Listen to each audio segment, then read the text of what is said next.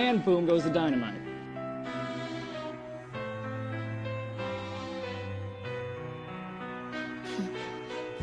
After all you put me through, you think I despise you. But in the end, I want to thank you, because you made me that much stronger. And boom goes the dynamite.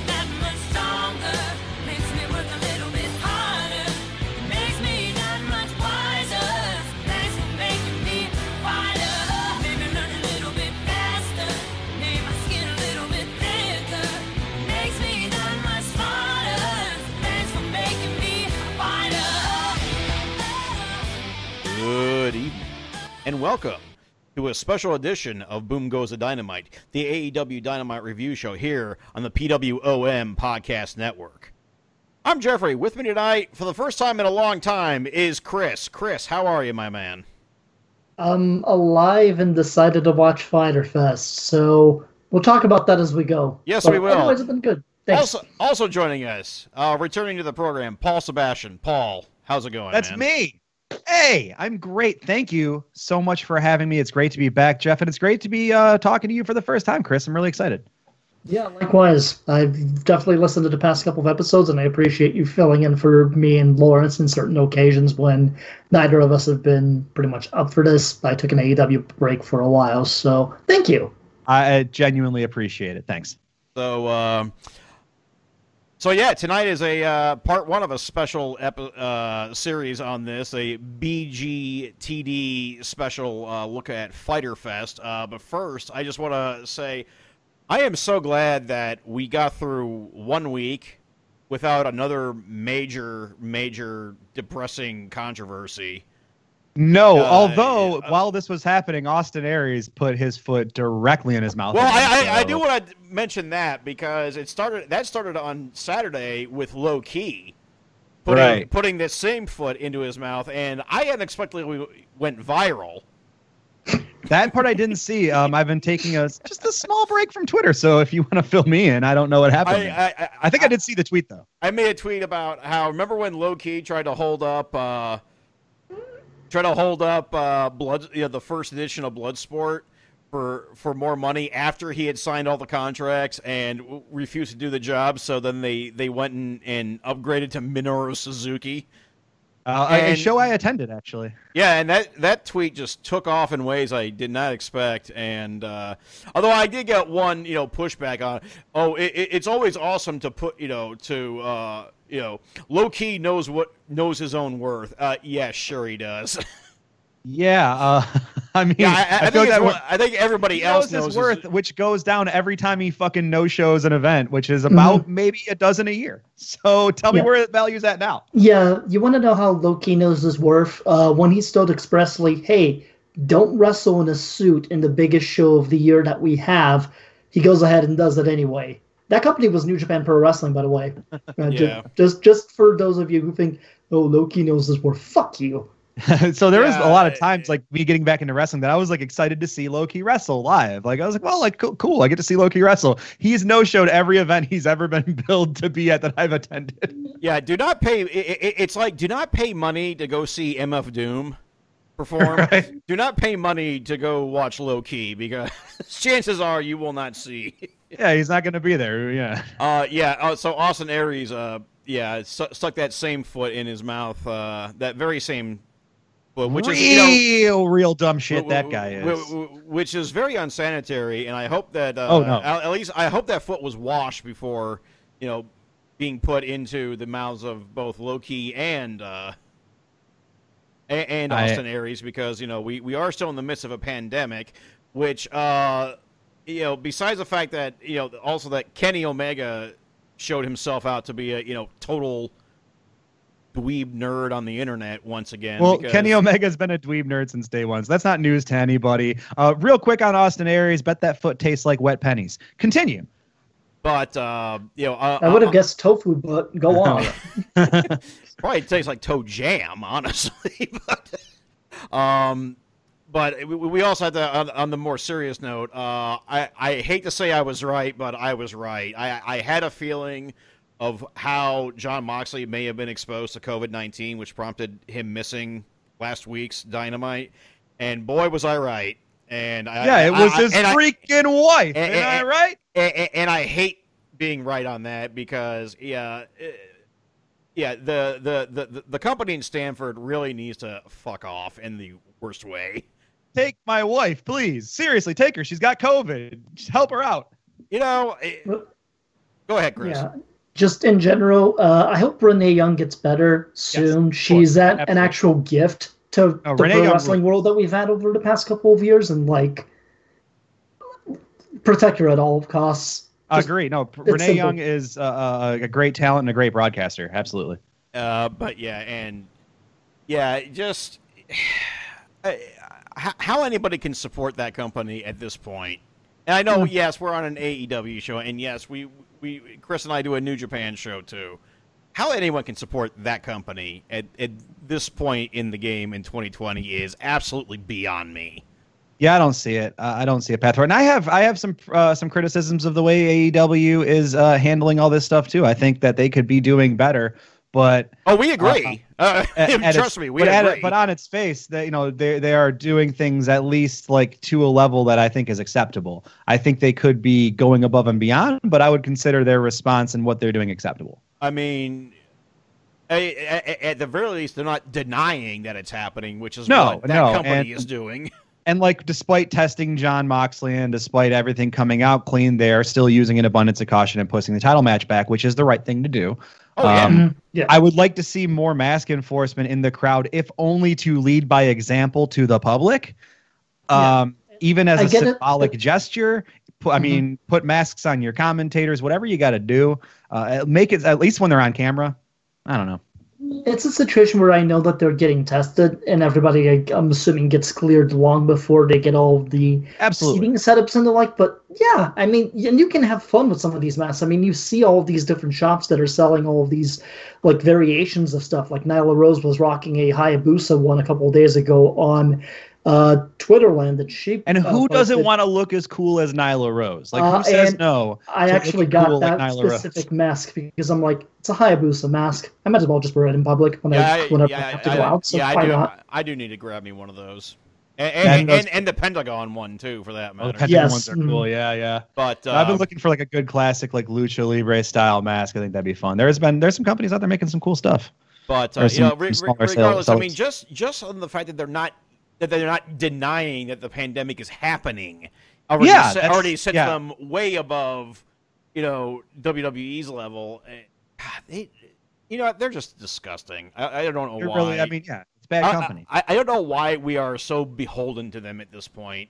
You know? I don't think we are. That's the thing is, I don't think we are. Like, I, we're, I think we're pretty apparently not. Um, you know, they still have the power in wrestling as they do, but I don't think they really have the pull with fans anymore. Like, they have their base, and their base is showing up, and they have kids, and they'll always have kids because kids keep coming up, and they're fans of wrestling, and parents need shit for their kids to do or to watch or whatever. So they'll always have that. You know, uh, they'll have their diehards, they'll have you know their their old group of fans, but as far as bringing in new wrestling fans, uh, the product we're watching and we're about to talk about does more of that, and we're going to talk about why. I think. I think a lot of these matches are the kind of matches you can show to your friends who aren't wrestling fans. You know what I mean? Uh, yeah, uh, to a certain extent. I mean, there's still a lot of inside baseball that gets talked, especially by Excalibur. But oh yeah, and, you well, know, and the and the four man booth tonight, I think, had a, di- a really interesting blend of stuff, and I want to talk about the commentary a lot because it was a highlight of the evening. Oh yeah, well, well, let's get into the show. Uh, uh, Other than that, you know what? Just uh, fuck Vince McMahon, fuck Kevin Dunn. yeah, fuck Vince McMahon, indeed, and Uh, fuck Kevin Dunn, absolutely fuck Kevin Dunn. And Mhm. but you know, uh, Renee, uh, get well. Moxley, stay safe. And uh, and ideally, we'll see you in two weeks. Yeah. yeah, hopefully yeah. we'll see you in two weeks. Inshallah. On that note, This is night one of Fyter Fest, which uh, initially started as a uh, as a New Japan event. Is that See- what it's going to see- be? I, I, I heard something about Tony Khan wanted it to be in London. Uh, Well, was hang on. Well, hang on. Uh, Oh. So the, the, the initial the initial event was actually uh, down in Daytona on uh, during uh, the CEO Fighting Game Championships. Uh, Kenny Omega was a guest in the 2018 one, so it became uh, half of a New Japan show. Uh, I was actually at that show. And Oh, you're talking about the W or the the CEO AEW crossover show pre Fyter Fest?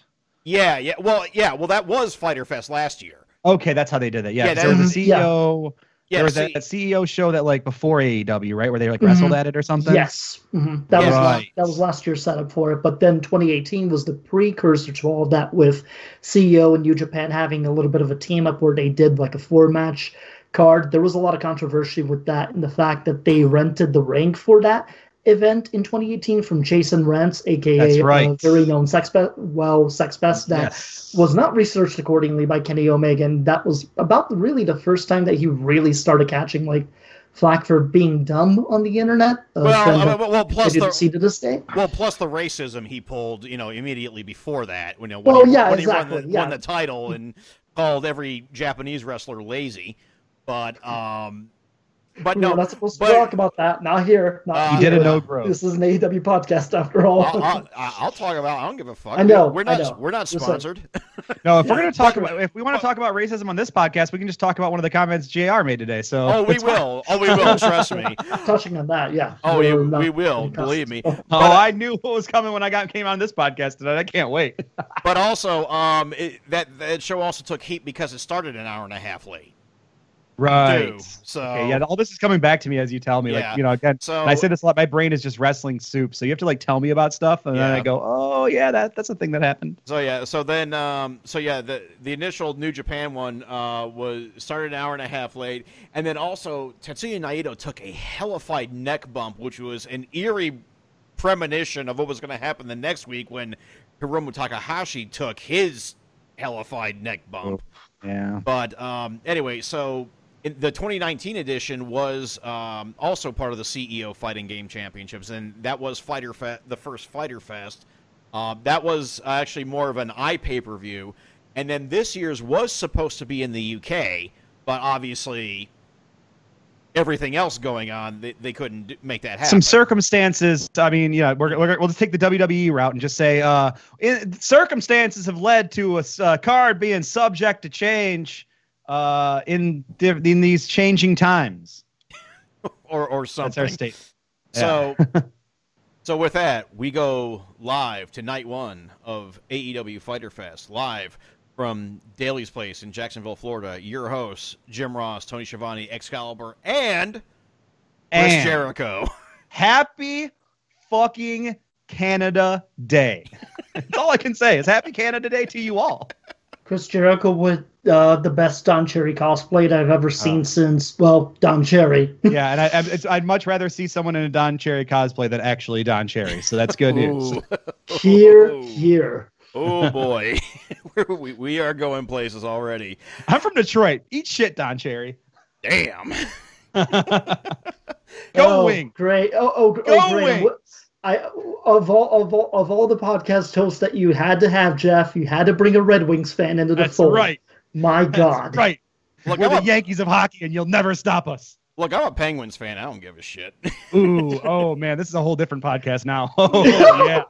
Oh, we're gonna start shooting now, brother. Oh yeah, well, wait, wait, wait, wait, wait till Chris reveals who he's a fan of. Oh yeah, Actually- I'm an Avs fan. The Penguins actually caused me to violate probation once, so I'm forever. Good lord. Yeah, they beat the Red Wings in a Stanley Cup series. I had a couple of drinks. and I had to go take the breathalyzer thingy the next morning. Uh, I mean, you Oh, beat yeah. them the year before, so you know that That was was- kind of a tic tac toe sort of thing. Yeah, I mean, it, like, I, it's just a great way for me to avoid saying I brought it on myself by just. When, Yeah, sure. Yeah, yeah, sure. Mario, yeah, Mario successful. Lemieux, the, the the reason for all your your uh, Well, I would say more Sidney Crosby. yeah, Crosby. probably more Sidney Crosby, but Lemieux So- was so- there. So, so anyways, before we wrap up NHL uh, and during the quarantine talks, uh, Paul, how does it feel to you know have the highest odds for a number one overall pick and be dropped to number four? It's not like we don't know that feeling or anything twice. Yeah, it's see. So what's cool is being a Detroit sports fan is I'm used to disappointment. Uh, I've been disappointed by all my other franchises basically constantly for damn near my entire life. So when the Red Wings follow suit there and just have a couple of down years, we've been prepared for this. We were always there. But Steve Yzerman's here. The Our practice, Messiah yep. is there. He is working tirelessly to bring us back where we belong. And I have faith. I believe, and I trust the process. Ju- just hope that process doesn't result in a Tampa Bay like team that gets swept by Columbus uh, like they did last year. So Look, you know what? That might that might happen for a year. Might happen for two even. Well, you know, we believe in the long term. Uh, uh, we were on the on the, the right end of it being a 25 year dynasty, and we could be back there again.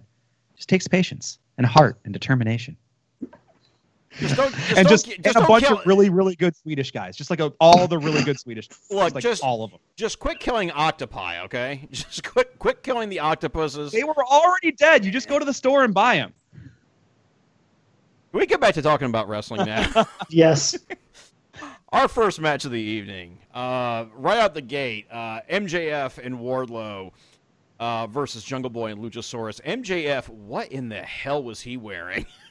Uh, Pajamas. I, mean, I thought he looked cool.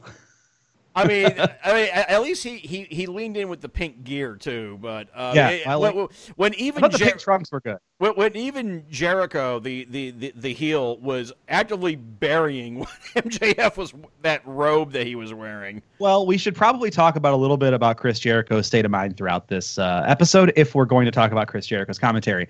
Very obviously, uh, at the beginning of this show, Chris Jericho was still feeling that fresh buzz off of his fourth vodka and tonic.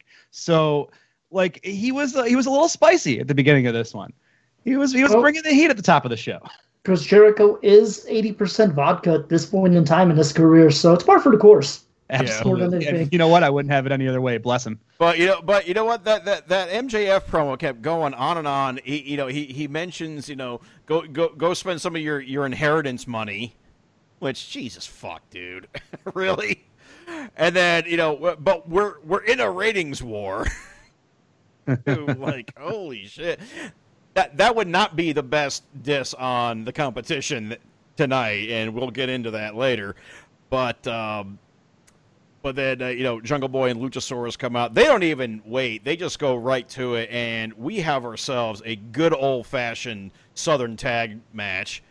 Absolutely. I think uh, I think Big fucking E had some thoughts on on these types of matches. I feel like Big E famously talked about uh, uh, large, meaty men slapping meat. I believe is what we were talking about there, and uh, we got some of that. We got some big meaty men slapping meat. Yeah, but we also had Jungle Boy uh, perfect as the face in peril Mhm. Yes. for a lot of this match, and it just this match just fucking clicked. I mean, I, we, we, tend to diss MJF on this program, but his feud with um, Jungle Boy is actually getting me interested in him. You know, I well, I, I'm a little. I've a big supporter of MJF uh, since day one. I really like the guy. I've always thought he's been very, very good. Um, I think there's probably like a little bit of peak and valley in this AEW run so far. Um, but yeah, I think giving him like a real rival and like a compelling story to sink into is bringing out the other sides of his personality besides just like dipshit heel. Uh, Chris, what do you think? Uh, for me in particular, uh, I think we were talking about this earlier, but it definitely followed that sort of southern, uh, you know, tag team wrestling formula of, hey, isolate the face in peril, beat him up for a couple minutes, build up to that big tag, and then just let stuff go haywire. And everybody delivered in their roles for it in this one. You continue to see, obviously, a little bit of dissent on the MJ Doofus campus. Um, with the ending sequence there. Wardlow continues to impress with each and every time that we see him. Uh, more of that as time goes along. And hey, good on Luchasaurus picking up a big win here as well for his team too, because that's another guy with a lot of promise. Oh yeah. I, I I do want to point out some particular lines from Jericho, especially when he kept comparing, um, you know, uh, Luchasaurus to Godzilla, and then he he, he Yes. tags it with, "Why? do you?" Because he likes Japanese movies. What do you think I'm calling him? yeah, that was very good. That was awesome. very good. And then he and then he and then he flips to uh, Godzilla to Mothra. Mm-hmm. Yes. And, yeah, and then it's like, I call him Excalibur tries to correct him on top of it too, and then he immediately goes, "Well, I like Mothra better." Yeah. Yeah. And, and of course he goes with, and it's a great Anvil song too. Happy Canada Day. Wait, Mothra is or Godzilla? He said Mothra's a good Anvil song. That was Jericho's uh, uh, reasoning behind him liking Mothra better. Mothra is uh, also. A, I- I'll have to look that one up. This, this may not be the first time that Jericho fucks something up because I know that. No, it actually is a correct. It is a correct reference for once on this one. Okay, well because The Anvil does have a son named Mothra. Yep. well so so does Godflesh, so that's why I was I was curious about Uh, that. gotcha. Mhm. So, Yeah, no, Jer- Jericho start off, and you know, this is a four man booth, and I think I've talked about four man booths on this podcast, and I want to say I've never been a supporter of it. Two is good, three is usually too much, but can be fine, and four is always too many. They made four work. They made four work throughout the night. So, I, I I guess I'm just more familiar with Godflesh than than Anvil. It seems. So. yeah, I, I've never seen Anvil, the story of Anvil, so I can't uh, can't comment. Yeah. So uh, anyway, uh, I love the ending. Uh, MJF tries to uh, hit Jungle Boy with the with the ring. Um, Jungle Boy ducks. MJF stops himself, and then Jungle Boy pushes him into Wardlow. And, right as he's, uh, I like this little part of it. He stops, and right as he's like, stop, he doesn't say, "Oh, I'm sorry," or "Oh, that was close," or anything. He looks at Wardlow and goes, "Can't you do anything right?" And then he gets pushed into him and Yes. hits him. The last thing he did was insult Wardlow too, which gives it a little bit of that extra, like he wasn't even trying to help; he was still pissed at him. Yeah, there was there is a uh, yeah there is a uh, yeah there, there's definitely an angle building here. So Yeah, the, the the storytelling there was really good, and they kind of uh, yeah advanced that along just enough. And they're not going to split them up yet, and it won't be next week. And it, you know they're playing it really slow, which is the right thing to do. When it happens, it's going to be great, huge face opportunity for Wardlow uh, to get just. I mean, it, of course you want to have a crowd in front of that, but. Just gonna have to live with the facts. We're not gonna get a big crowd pop from it, but the moment they do it, it'll be the right time. I think a pay per view is probably when you do that. right, right. But yeah, I, I thought this match was fantastic though. Very good. Overall. Absolutely. Yeah, great opener. Great opener. Great opener. Hot Uh, start. We go to commercial break. We come back and we get an ad for a a, a an AEW puppy battle royale. They're they're doing their own version of Puppy Bowl. What? It's weird, but I like puppies, so you know, go ahead. Yeah, uh, I, I like dogs as well. So uh, okay, you, I'm intrigued. Uh, okay. 12 out of 10, heckin' good. Yep. you go to hell. You invited me. Uh, we, we, we go back to the we go back to Daly's place, and uh, Lance Archer and Joey Janela are getting into it. And Great, uh, yeah. okay, well, good. Well, Sonny's trying to break it up. Even Jake's like, hey, uh, and I like what they're doing here. At first, I wasn't sure what the deal was with this. Like, Jake the Snake having apprehension or like telling Lance Archer to stop or whatever. I'm like, well, Jake's supposed to be like despicable. Like, what the hell? It kind of takes away from what Jake's doing. But now they're kind of showing like, oh, well, this guy's even too hardcore for Jake. Like, whoa. yeah. And I kind of like that. So yeah, we we got yeah that, that that's going to be an interesting uh, that's going to be an interesting uh, angle to, to follow. Uh, we then get a recap of Hikaru Shida versus Pen- Penelope Ford, leading into our second match of the evening for the AEW Women's World Championship. Uh, Hikaru Shida defending against Penelope Ford. Um, Paul, I think this is where we have the comment from JR that you're talking about, right? Ah, this is where we have the comment from JR that I was talking about. Yeah. Oh Jesus! Well, well, why do you So- lay it on us? Well, Penelope walks out. She has her super bad girl music. They talk about Penelope. She's good, blah, blah, blah. And they're playing the music. Hey, cool, Penelope. Everyone, they're having a nice time. Looks like it's going to be fine. Shida's music starts. It starts playing. And out of nowhere, unprompted, just no context, JR goes, Well, this is the Asian version. Yeah. What? Yeah. Thankfully, Jericho. What's up, dude? Yeah. Well, uh, again, um, I, I, I, I remember Jr. calling Great Muta matches, and uh, yeah, those didn't usually go well either. This guy did New Japan for like two years. and yeah, and he was. We uh, hated every second of it. Well, no, We hated no, every no, second of don't it. don't Ugh. be disingenuous. He was fine on the taped versions. on, uh, uh, on the, on, the, on the on the pre-taped version, you know, overdubs of World Pro Wrestling, he was okay. On the live shows, he absolutely fucking sucked. Yeah, the live shows were just him taking naps next to Josh Barnett. Like, Yeah, and the fucking- live shows really, in terms of it, okay, I'll agree with that. I'll agree. I was being disingenuous, but in terms of the live shows, arguably his greatest contribution to all of that was giving Jay White like 10 times the amount of heat after a certain sequence in San Francisco that one time during a IWGP US heavyweight That title was match. pretty funny. Oh like my Josh God. Barnett is like one of the like the biggest babies and like most gotten to people ever, and like Well, him you being done, the one to like well, go y- off y'all on done it, fucked so- up now. Oh, it was so funny. Yeah, I'll, I'll never forget that one. That actually helped make. Yeah, that I mean, match. well, the best part is like the real winner there was Jay White. oh yeah, I mean that. I mean it, it helped make that match. But anyway, um, thankfully, uh, here comes Chris Jericho to actually rescue this by saying by actually putting Hikaru Shida over. You know, Which, she she looks like not? a, she's amazing. yeah, she looks like a, a she looks like a fighter. She looks like a champion. It was like holy shit, yeah. Jer- I mean, Jericho, despite uh, uh, his possible substance abuse throughout this show, was very good on commentary. He was great. He hit his notes. He, he made a lot of really good comments. He was funny, but his, his analysis was good, and he put over people he needed to put over.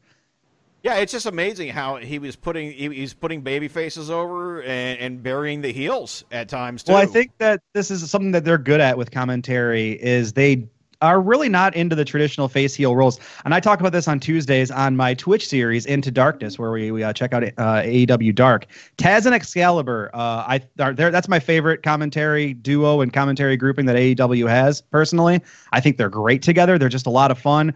Uh, they're genuine, but they just like wrestling. They give you know pretty honest look at what they're talking about. They use some insider terms or whatever. Uh, but they yeah, they, the traditional babyface heel thing is, isn't there for them. Uh, it- but you know it comes in when necessary. And I think they do it right. so. Uh, Chris, the match. Yeah, the match itself, uh, probably one of the best efforts we've seen out of Penelope Ford altogether. And I think working with somebody as experienced as Shida helped her immensely. They just hit their timing on a lot of the things that they were doing. A lot of fun sequences throughout the match as well, too. Reversals upon reversals. Some really close falls that were well done for both women, where Penelope looked like she could have had it all uh, wrapped up as well too. Uh, Kip Sabian getting punched in the face will never get old for me, so that was Literally, also a never. nice bonus. so no, I thought it uh, was fantastic, and then the finishing sequence there with Falcon Arrow, the full, close fall, and then Shida finishing it off with the Shining Wizard. So fantastic. Yeah, I thought that it was great how aggressive it started too. Just like you know, the, the the knee to the face, you know, to, to start it, and then yeah, just- they really just- like because last week was like a squat. Like they the Yoshida had a squash last week, right? So, Yeah. with that same fashion. So Yeah. it, they really made you think like, oh shit, are they really going to do this? And then they broke it into the into the match, and it just really heightened that adrenaline for that Yeah. quick moment to start it off. And I do like the fact too that even in commentary they were uh, putting over the fact that when Shida wrestles with aggression, she's usually at her best. And they mentioned like the Nyla match is like the key example of that, where she won the title. So um, also, I am here for in any pre-packages. Uh, for matches like this where Shida is just casually flexing on people. Like on this one, she was saying, you know, I've held four singles titles at one point or another at the same time, and I know like the hardest part is defending them. Just like prior to that, on the one with Nyla, she just casually flexed of like I beat Aja Kong that one time, uh, so I can beat Right. Nyla Rose. So I'm kind of just like I'm here for Shida just casually flexing on on the on the Shida these- casually flexing note, like uh, so before Fyter Fest, uh, uh, I was uh, streaming, doing a little preview stream, you know, talking about it and stuff with my chat, and we were watching some of Shida's YouTube videos. I don't know if you've ever been to Shida's YouTube channel, uh, but it's great. It's just very wholesome lifestyle vlogging type content. Uh, but she had a video from the day after she won the AEW Women's Title where she just sat on her couch with the belt next to her, played some like Japanese rock music, and just ate a bunch of her favorite snacks on camera, just staring deadpan into the camera for just minutes. My And you tell me that's not a just wearing her own T-shirt. Tell me that's not a humongous flex. like just flexing so hard. My God. that, that is actually awesome. I I, Yeah, I, I love that. Really phenomenal. Uh, Hikaru Shida does, of course, retain against Penelope Ford. As mentioned, two Falcon arrows and a Shining Wizard uh, having to. The kick out, Penelope kicking out of that Falcon Arrow really threw me. I was like, oh, I did not expect that. Yeah. Almost bit bit on. Oh hell, could could Penelope actually win this? But it was twas not to be. Um. After that, we get another technique by Taz, uh, focusing on Jon Moxley. Huh? I wonder why he's talking about him. Uh, This was a fun little uh, uh, video. it, it was because he, he, he, he transitioned into burying Moxley against uh, against Brian Cage. So Yeah, that, so that it's was like a, it's like a sports science type analysis thing where he's like, yeah, uh, uh, Moxley does this double underhook DDT, and the key of it is how hard he gets the hooks in on those guys' shoulders. But one of my favorite things said in the entire night uh, when Taz says the problem with doing that to Brian Cage is his ab- absurd thickness around his shoulders. uh, yeah, About the uh, most accurate way you can describe it. um, wi- without uh, without getting too far into uh, personal habits uh, of anything, but uh, yes. So uh, talking about like Melissa Santos tweeting territory. uh, yeah, moving on. They're a good couple. That's wholesome. It's nice to see them, you know, sticking up for each other. Moving on. Our third match of the evening for the terrible neck tattoo championship, the allegedly still unfinished TNT championship belt. Yeah, I would call bullshit on that at this point because Okay, the belt was definitely finished, and it was just they were like, "Oh, this is dog shit. We have to change it." yeah, yeah, because they got yeah because they got buried for. Although I will say this, if you look like at the main plate, so I totally believe that too. What gives me doubt today when I looked at the main plate, the AEW logo on top, like at the top of part of it, has such little detail. Like it really, is, I doesn't seem like they would make that a finished product. So maybe they are. Maybe that is true. I don't know. I don't know, Chris. What do you think? Yeah, yeah. What do you think about Uh, it? AEW just- TNT belt conspiracy time?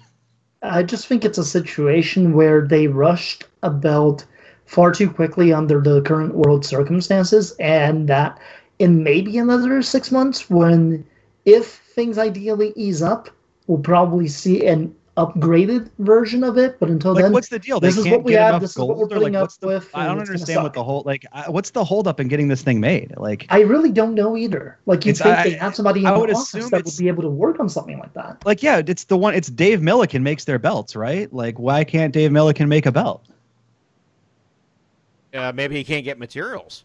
That's that was my only question. Is like, can they not get like seven pounds of gold? Is that like what the deal is? hmm Or silver, Yeah, or, it what, or whatever yeah, that it- is. Yeah. Yeah, it just makes me curious, but for the time being, it just looks like a red and silvery kind of eh thing. Yeah, Yeah. not a good belt. And it's it's unfortunate because like the- their their other belts are pretty good. Like I like the tag belts a lot. Oh, the tag belts look great. Actually, I, I like their, their main title too. And Main no, belt's nice. yeah, The other thing Women's about the title's women's cool. title looks pretty good It's too. a little. Uh, The women's title's a little small, but I understand why they do that. They don't want to have one of those big belts that like looks huge on their smaller wrestlers. yeah, no, I, I get, I definitely get that as well, and which it's why the TNT t- title throws me off the way it is with the red strap and the silvery and just sort of like the lack of detail compared to you know the immense amount of detail that went into the belts prior to that. So Yeah, yeah, I really just want to see an upgraded version of this sometime down the line. Like they owe that much, I think, to everybody at this Yeah. point. They owe it to themselves, man. Cody doesn't want to carry on that dog shit belt. He's trying to build like legacy or whatever, man. Do you want that to be your belt, legacy?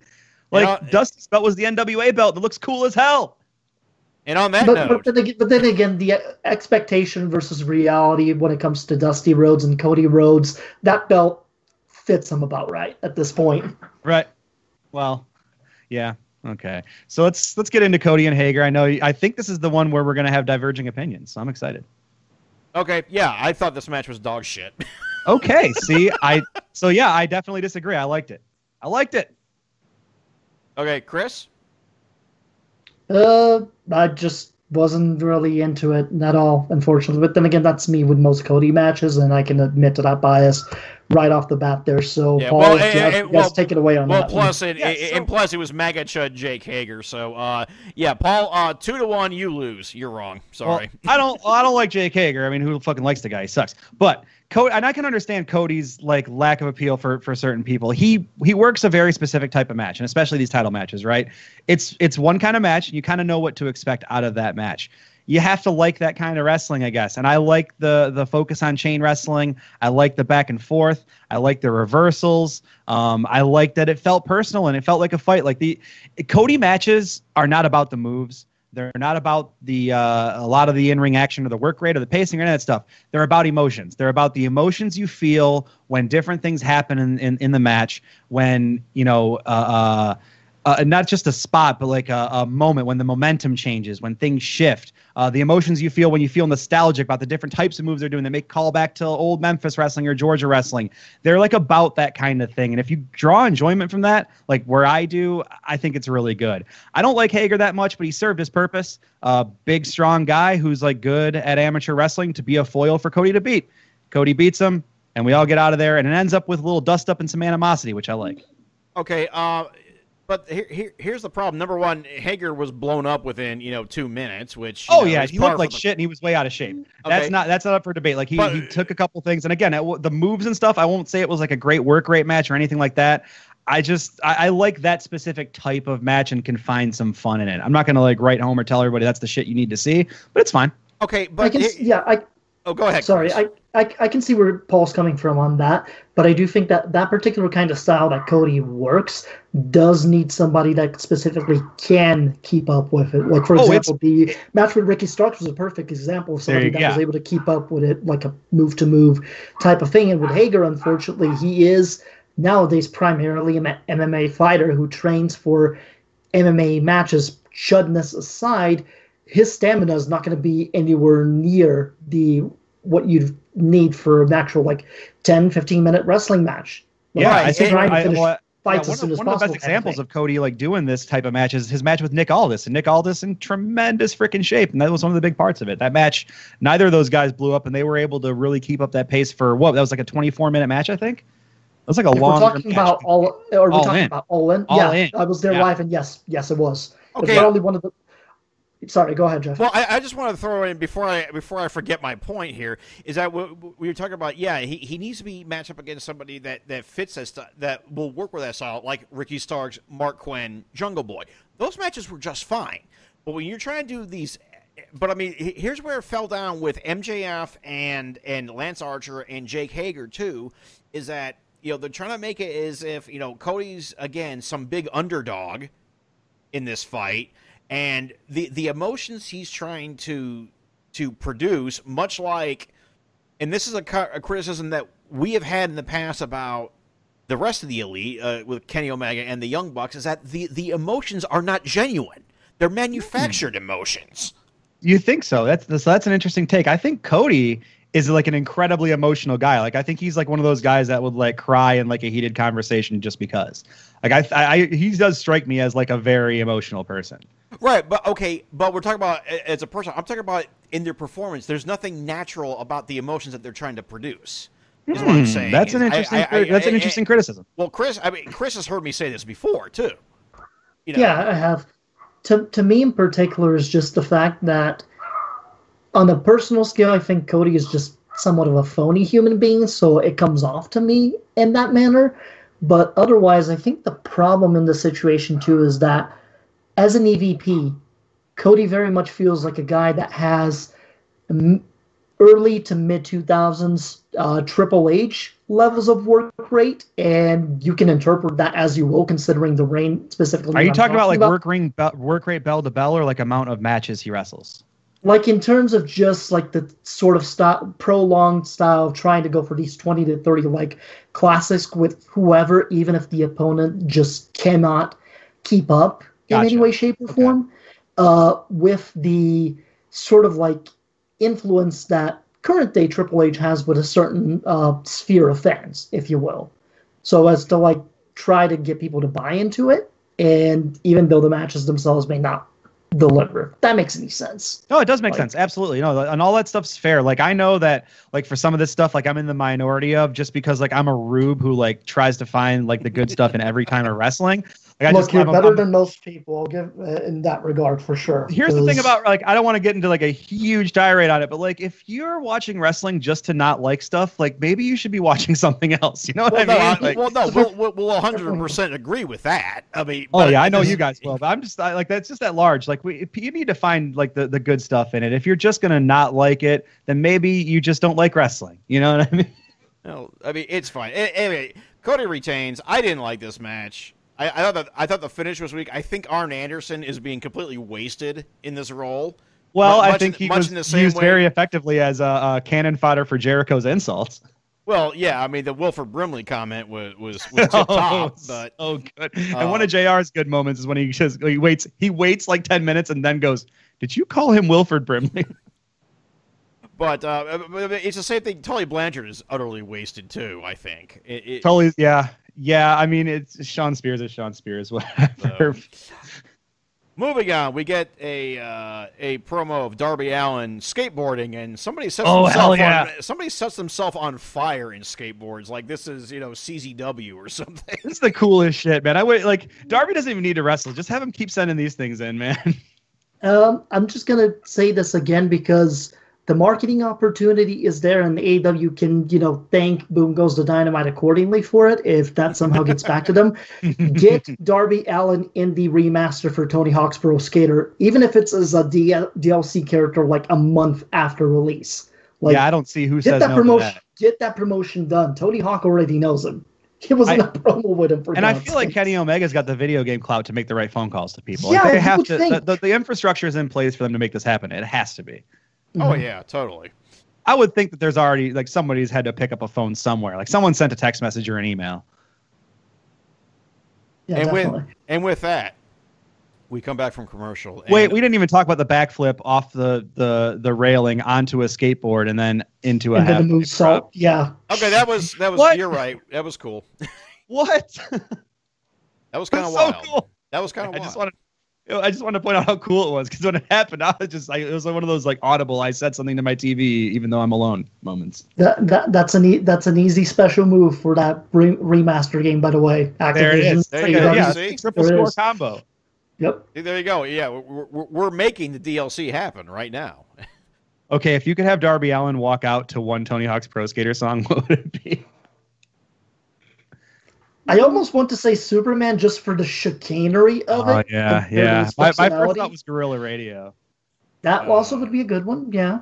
Uh, The, the, the, the only song I can think of from Tony Hawk Pro Skater off the top of my head was Police Truck by the Dead Kennedys. So I guess I'm going to have to answer that one. That'd be good too. I'm into it. Uh, at this, uh, we are joined on commentary by Orange Cassidy, and Yeah, we Jeri- are. Jericho loses his goddamn mind. He's like Uh, on the verge of tears the entire time. It's so good. I am like water. I am Zen. no, you're like vodka. No, you're like vodka, Chris. I we, am like we got water. you. I lost my Yeah. shit. indeed. Oh, also, quick addendum. Uh, not Superman, but uh, Dead Kennedy's police truck. There we go for Darby. There we go. Anyways, Okay. back to back, back to Jericho Nez uh, losing his actual shit at Orange Cassidy, playing mind games with them. Wow, for no, once? Wow. Or, or, I or think Jericho was portraying that he was gotten to. He was being mind gamed. You know, I think that's. I think him doing that and being willing to be vulnerable in that way as a heel is really good for his character. do, do you remember the last time that Jericho really got mind gamed, Chris? Oh yeah. Mhm. Uh huh. Yeah. The, the- Phenomenal the, content. The, the, the build up to Wrestle Kingdom 13 with Naito. Oh, the Nai- Naito stuff's incredible. When he loses his mind over Naito is just Naito Some got of- yeah. under his skin so badly. the the video he makes in Florida with a turtle when he says, "I'm not tranquilo, I'm fucking crazy." Yep. It's one of it's I, it's so good. I'll never forget it. but then the but then the Jericho-san. Yeah. And he's just screaming, getting dragged out of the car, breaking tables. Ugh. Oh, it's Yeah. great. And then the, the and then the press conference when when he, he just gets under Jericho's skin so bad, and then Naito just spits water at him and tranquilo, asenayo. It- It's one of those things where Jericho proving himself to be this superly like over the top character. It's the the low key characters I think s- are very much a great antithesis to that, and it's the reason I think this is worked. I think even much better than possibly even AEW was expecting with Orange Cassidy because it's just two completely radically different personalities here, and Well, it's the same thing with uh, Sugar Dunkerton, you know, because he keeps going to the Pineapple Pete. I hate that guy. Yeah. I mean, I think Chris Chris Jericho's understanding of comedy in this way uh, really really serves these narratives with these type of wrestlers, right? Like he he gets comedy. He's done comedy before. You know, he's acted. He has kind of a background there, and so he kind of understands like what those characters are going for and knows how to like be foils to them in a way some other wrestlers don't. Anyway, let's get to the match. Uh, the match in question: uh, Private Party, uh, Isiah Kassidy Ooh, yeah. and Marq Quen versus uh, Santana and Ortiz. I think both these teams have new themes now.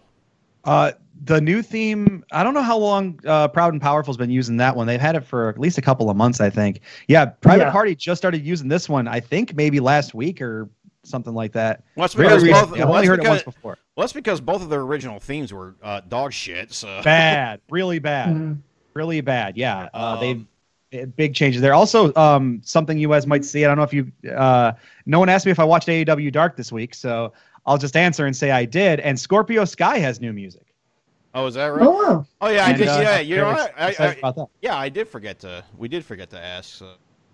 But to answer your question, you didn't ask. Yeah, yeah, I did. Okay, Uh, awesome. Scorp, Scorp has new music and it's good. Uh, this match we've seen it about a thousand times in in uh, in House of Glory and other New York Indies, but you know what? This was still pretty good. I How about a thousand and one? Because this shit bangs. I love this kind of wrestling right here. Uh, yeah, just uh, guys who know each other doing a lot of stuff. Furious pace, lots of moves happening, flippies, jumpies, high impact stuff.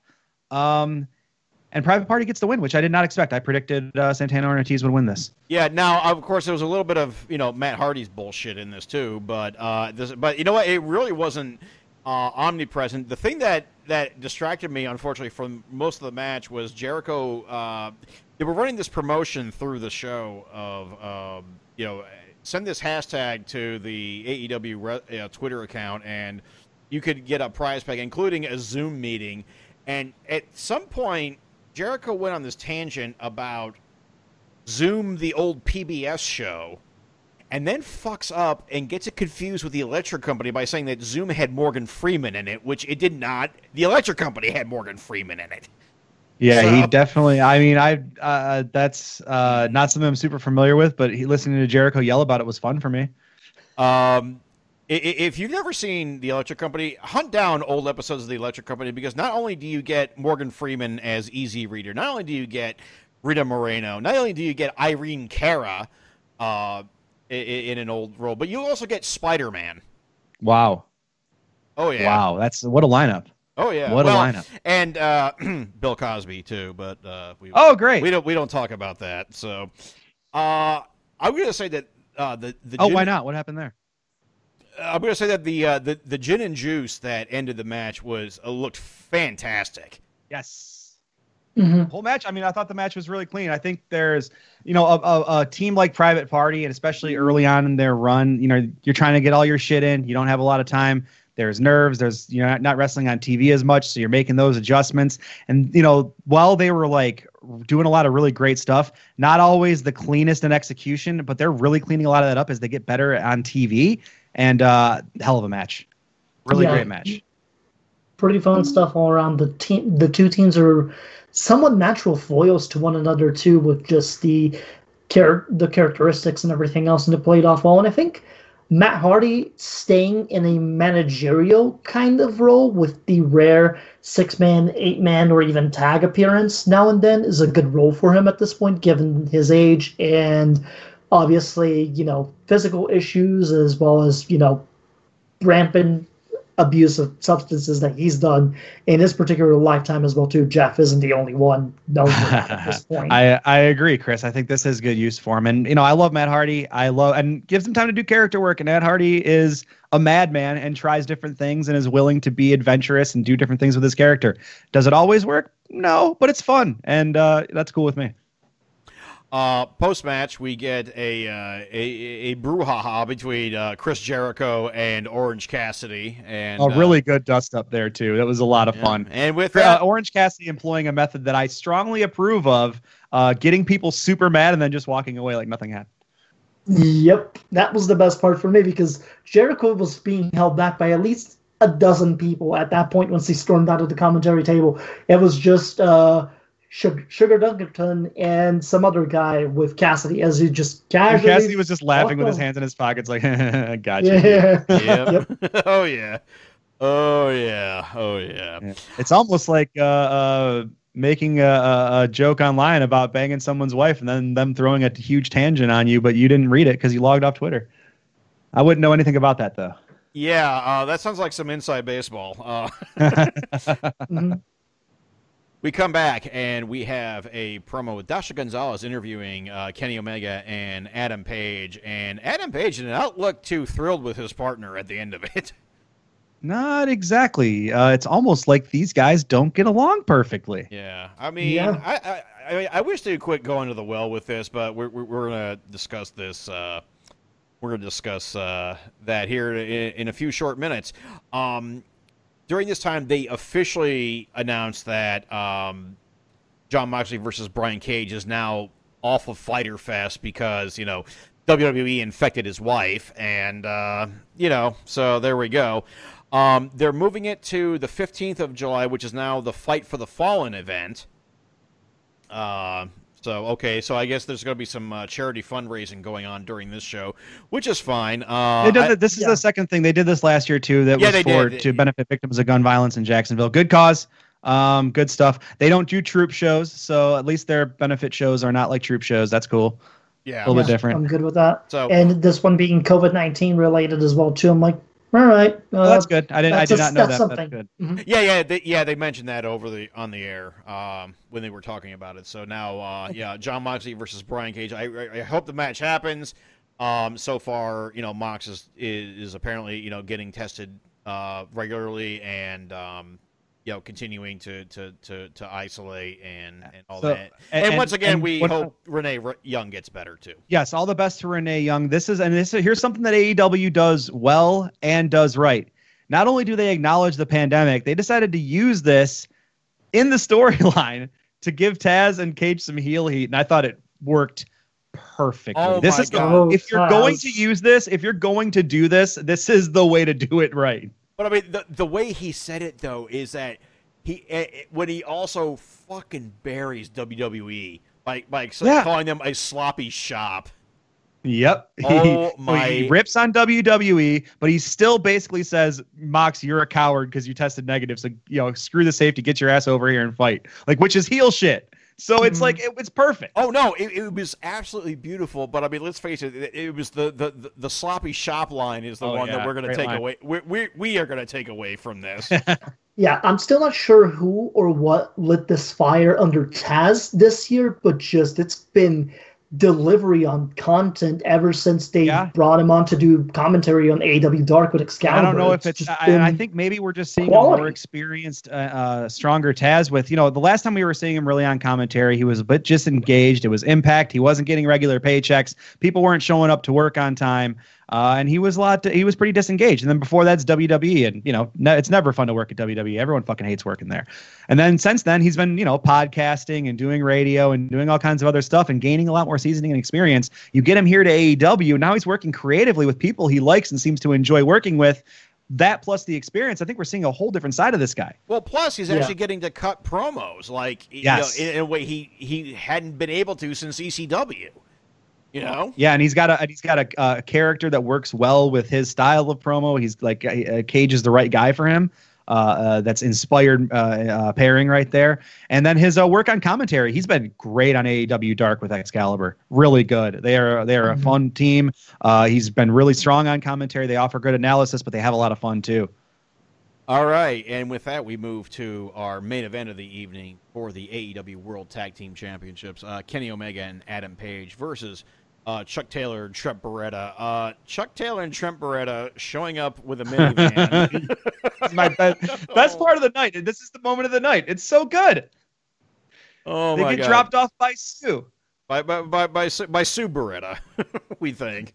Sue Uh, Beretta, Trent's mom comes, drops off our, our good boys and best friends off to the wrestling match. She says, Have a good match. She gives her son a kiss on the cheek and sends him off to wrestling. Oh my goodness, uh, Chris! I know you had some feelings about this too. Uh, uh, I'm just, I love, I love Greg and Dustin so fucking much. Just bless these boys. Really bless, bless them. these, bless these boys. Just, be- between literally taking the lumberjack thing last week super seriously and looking good at it while in the meantime Brilliant, just, brilliant. just you can tell they're having fun doing this sort of stuff and just so so so I don't know if you guys saw the vignette that they've been running uh, for the, like to hype this up. They've been like running this best friends versus uh, Omega and Page vignette with it's like a rap. It's like a rap with uh, you get Omega and Page talking about it. You get the best friends talking about it. You get Jr. kind of interspersing commentary about them throughout it. Yeah, I think they played that last week. I think. It's Mhm. so much fun. There's some really good stuff in there from the best friends. Like at one point, they flex by saying that they've been all over the world and never won a tag team title anywhere. Uh, Yep. they uh, at one at one point uh, they say that they hug because it makes them stronger. Um, and at one point, Trent says, "We're gonna fuck these boys up." Didn't uh, Greg, eh, Greg coming through and just and, and again and even on Twitter too, like Chuck Taylor literally saying, "I'm gonna play Last of Us until like 4 a.m. the morning before the show," and that's how I prepare for a title match tomorrow live on TNT. Oh my! Channel God. 17 when I was a kid, but I guess channels aren't a thing anymore. Okay, bye. Yeah, and didn't uh didn't uh, Excalibur at one point uh re- make an old uh, PWG reference to him? yep, band of Yes. low moral The fire. mental- and Schiavone even came in and was like, "I know plenty of them." Just like it is the wrestling business. It is the wrestling business, as we've learned. you sure do, Tony. Oh boy. Um. So, uh, Chris, the match. What'd you think?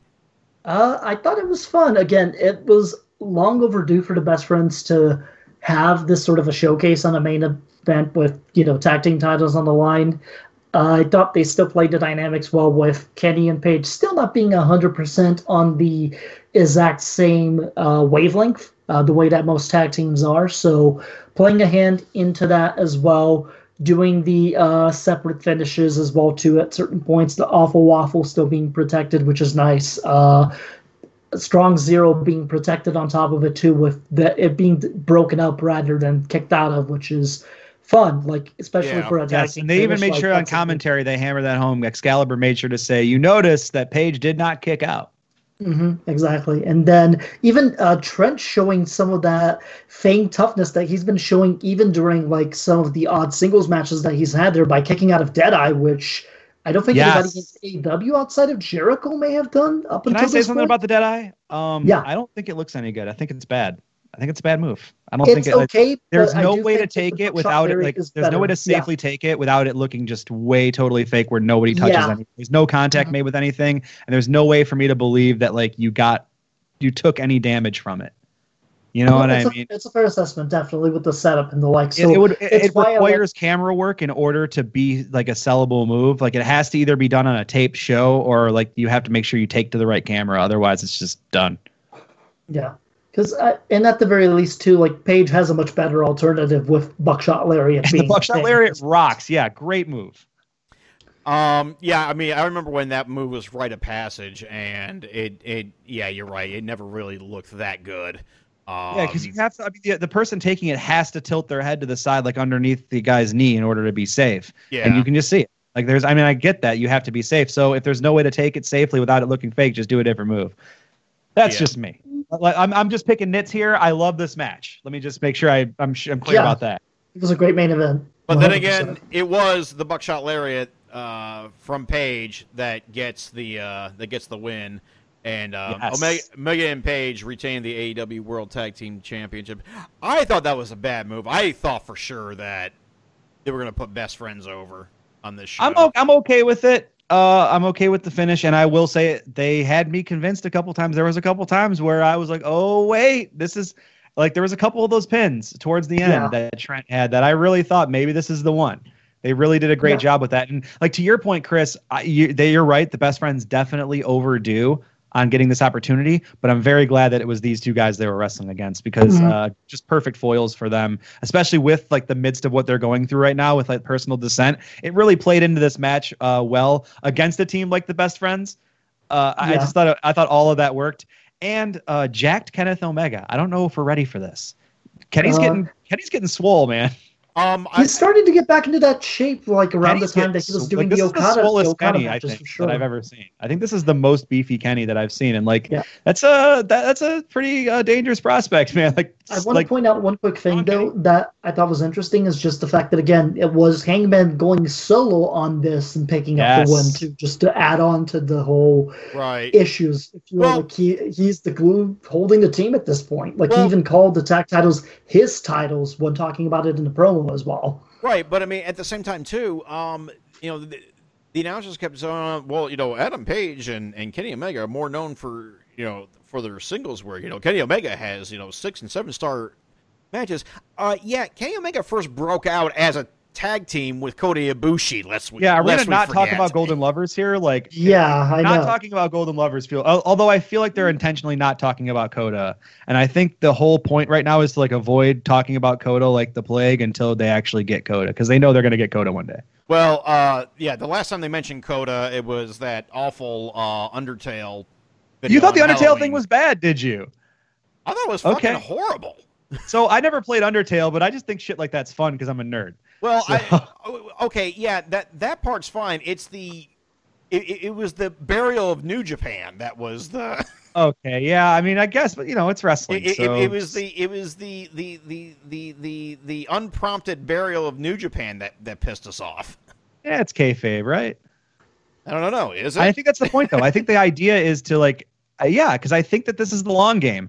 I think the idea is to make it look that way on camera. Like you don't mention you're you be contentious with anything related to Kota or anything with Kenny's relationship to New Japan or Kota. So when it happens, it's all that much more compelling. yeah, but that's bullshit because they've mentioned Kazuchika Okada on AEW programming. But Okada times. is not Kota. I'm talking, but I'm specifically Kota. I think only Kota is the one. Like you don't mention Kota at all. You don't talk about Kota at all. You avoid Kota. You let it be that like tension, that elephant in the room. I think it adds to Kenny's character because I think we all know about it, right? Like all the rest, like we know about Kota. We know about what Kenny's, and we know whenever Kenny's doing something like having a bad time or a downtime. Pretty much every wrestling fan who's like a fan of Kenny Omega is going to be like, oh, well, that's because he doesn't have Kota. I don't know, Chris. Do you have any thoughts here? Well, it is what it is at this point. I think that uh, in these circumstances, it's a bridge that is not going to get explored for a while at this Yeah, point. And their only legitimate link to New Japan at this point is the fact that Jon Moxley is still carrying the United States Heavyweight IWGP Championship, which Yeah. I wonder how that's going to work out in the coming months with COVID still being a thing, travel being limited, et cetera, et cetera. I So- mean, the ideal thing is you you know they work this thing out and they have Moxley drop it to somebody at an AEW show.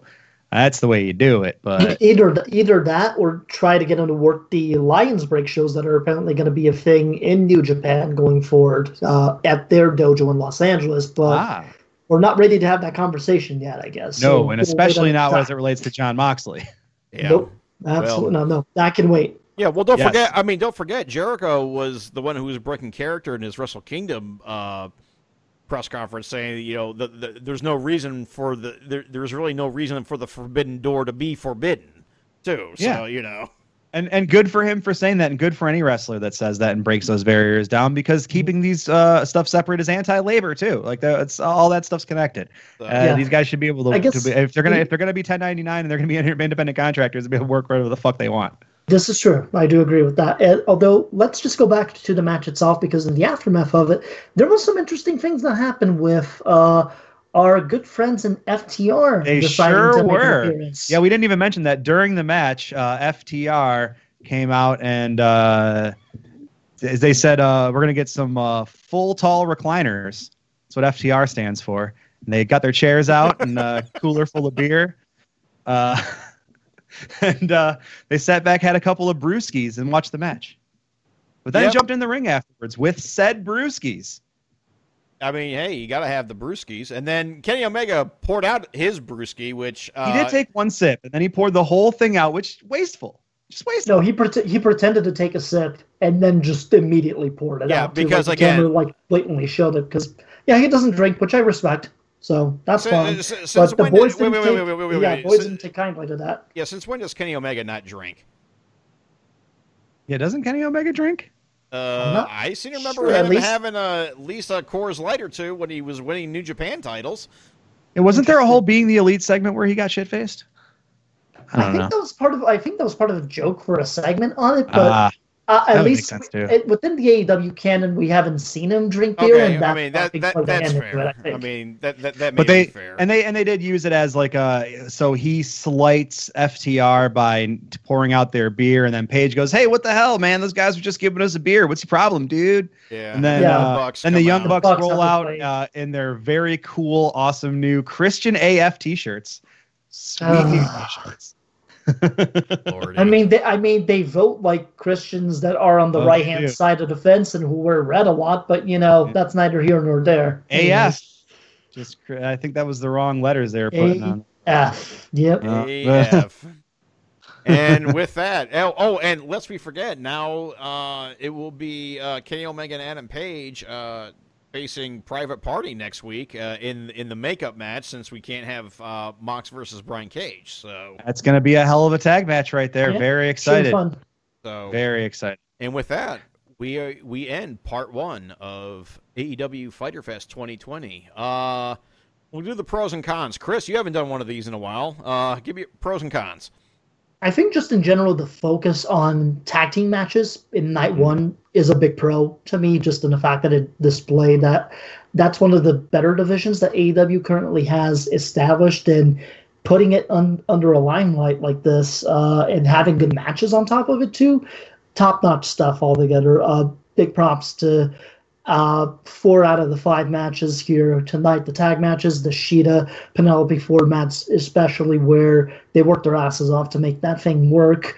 Uh, Jericho on commentary and doing his best Don Cherry impression throughout the course of the night was something else. Uh, and it made the four man table dynamic actually work compared to previous times where we've seen this dynamic before fail miserably. Um, on top of that, I will say the best friends entrance specifically gets a huge pro for me just on the fact that it's so on brand for them. Yeah, it ruled. It was so great. It was phenomenal. Um, cons, on the other hand, uh, for me personally, Cody Hager just was the low point of the show altogether, but I also attribute that way more to the matches before it and after uh, being as great as they were, and the match itself just being eh from a like optimistic standpoint to just not my thing. If you're somebody like me who doesn't like either one of those guys, um, outside of that cons, I would just say unfortunately. Um,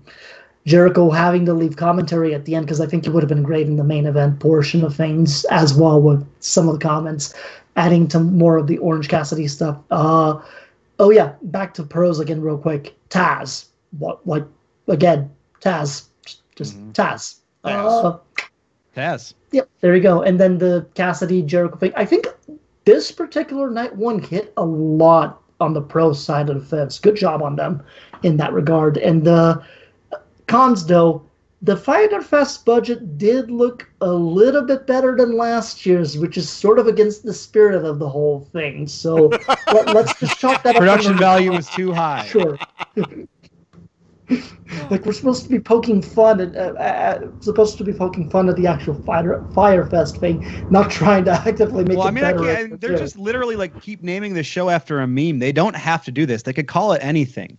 But now, like the meme is like way over, and nobody cares anymore. But they're just sticking with calling it Fyter Fest. Well, no, but because remember too, it was also at the CEO Fighting Game Championships originally too, Right. so that's why Yeah, they yeah. called it that. So yeah. So now they, they they don't have to do that anymore. But they're just like, oh fuck it, we're just gonna do it. Also, another pro, Chuck Taylor, who in the aftermath of this uh, unfortunate loss that they had, literally just now tweeted, "Ah, damn, we blew it." Anyway, hashtag sue. Oh Us. my God! Absolutely yes. Oh, I love those boys so much. Pros and cons. I think yeah. Uh, I think Chris hit a lot of it. Chris Jericho, Taz's promo. Uh, uh, I loved. I liked every match. Uh, Cody and Hager was fine for me. Yeah, I would say if I had to pick a low point, it was like the least strong of all of the matches. Uh, but yeah, I thought the Shida Penelope Ford match was a big highlight, and seeing Penelope Ford get like a like I guess a rub, if you will, get some shine to kind of raise her profile uh, as she goes forward was really great for me. Uh, Jurassic Express is always good. Uh, I think the matches had some really interesting finishes that mo- are going to uh, move along storylines. And I thought there was some really good storytelling throughout a lot of these matches. A lot of focus on that, which was really good. Cons, Jim Ross's racism. Uh, um, uh, you know, a lot of high points though, and uh, lack of Sonny Kiss. So I got I got to see Sonny Kiss on the screen, but give me a Sonny Kiss match. That's my con. Okay. Uh, yeah, I actually, I, I have really have nothing to add to that. Uh, Taz and Jericho on the talking side were, were, were tip top. Uh, four out of the five matches were were, were great. In fact, uh, the first two were absolutely phenomenal. I thought. Oh, and also Um, Kip Sabian getting hit in the face with a kendo stick. Let me take that as a pro. yeah, Kip, Kip Sabian getting getting hit in the face is always gonna. Pop yeah, Kip Sabian getting beat up will never not be fun. It will always be a good time. But, uh, Automatic pop. yeah, that seems to be his his purpose now is to just get hit in the face. So You know what? If that's if that's you know helping pay the bills at the uh, the Sabian Ford cute puppy household. I don't know what the puppy's name is, but they have a cute dog too. Uh, that's cool. Keep it keep it up, man. okay. And with that, uh, night two next week around this time. Uh, here, here's a lineup that we have uh, so far. We have uh, now added uh, Kenny Omega and Adam Page versus Private Party for the AEW World Tag Team titles, an eight an eight man tag match. Uh, FTR and the Young Bucks against the Butcher, the Blade, uh, and uh, Rey Fenix, and one of my top three wrestlers on the planet, Pentagon Jr. you guys, this match is gonna fucking rule. I cannot wait. It's like gonna the be so good. should be great. yeah, I'm already getting so excited for that one. It's gonna rock. Um, Colt Cabana, Brodie Lee, and Stu Grayson against uh, the the assembled SoCal Uncensored, Christopher Daniels, Frankie Kazarian, Scorpio Sky, uh, Lance Lance Archer versus Joey Janela, Nyla Rose versus To Be Determined. It's just, it's With just Nyla having an announcement on top of it too. So and then what what hopefully, please God, is the main event: uh, Chris Jericho versus Orange Cassidy. Oh man, Yeah. What a- that, I'm very excited to see what they put together because one thing we can know for sure is that they're going to be very prepared for this. Chris Jericho has thought about this match a lot, and it's gonna show. So, alrighty. Uh, with that, it, it's plug-in time. Uh, Chris, uh, you haven't been here in a while, so plug yourself. True. Uh, so for me, you can find me on Twitter and Instagram. That's at Brazilian Fury, Brazilian with an S instead of a Z. You can also find my other sound, uh, podcast, which is Soundtracks on the Sticks. Sounds on Sticks on Twitter. You can find the podcast itself under the Night of the Living Geeks network, uh, and that's over SoundCloud.com, uh, NOTLG. Uh, we should have our fourth episode coming up within the next day or two over there. So check it out. Paul. Me. All right. Uh, you can follow me on Twitter at ThickFlareTTV, all C's, no K's. Also at twitch.tv slash ThickFlare. You AEW fans, uh, we got some stuff for you. Tuesday nights, we check out AEW Dark and what a series I like to call Into Darkness. Uh, we have a lot of fun doing that. We talk AEW and other wrestling stuff every Wednesday. We watch Lucha Underground on Mondays. I've been doing that. That's a lot of fun. We call it Lucha Underground, and uh, it's a really good time and all kinds of other stuff for the week. Uh, so definitely check me out there. And that's all I got right now. Uh, you can find me at Strong Style Story without the E in style on Twitter. My personal Twitter at GD Wessel, two S's, one L. Um, we did a special pod blast. Uh, we we did we did uh, two busting balls last week, uh, a regular episode, and uh, we did a special pod blast because uh, Liverpool uh, became champions for the first time in 30 years. Um, and we should have a, a, a, new episode probably this weekend. So check that out either soundcloud.com slash busting dash balls or right here on the PWOM podcast anywhere because I refuse to say pwom. I'm sorry. I just cannot do it. Wah. Is that that's uh that's the sound that makes when uh, a, s- a- a scary thing happens in a Christopher Nolan movie. Pwam. Oh yeah, that that that, that low bass rumble. yeah, yeah. it is. yeah. Shout I- out I- Hans Zimmer.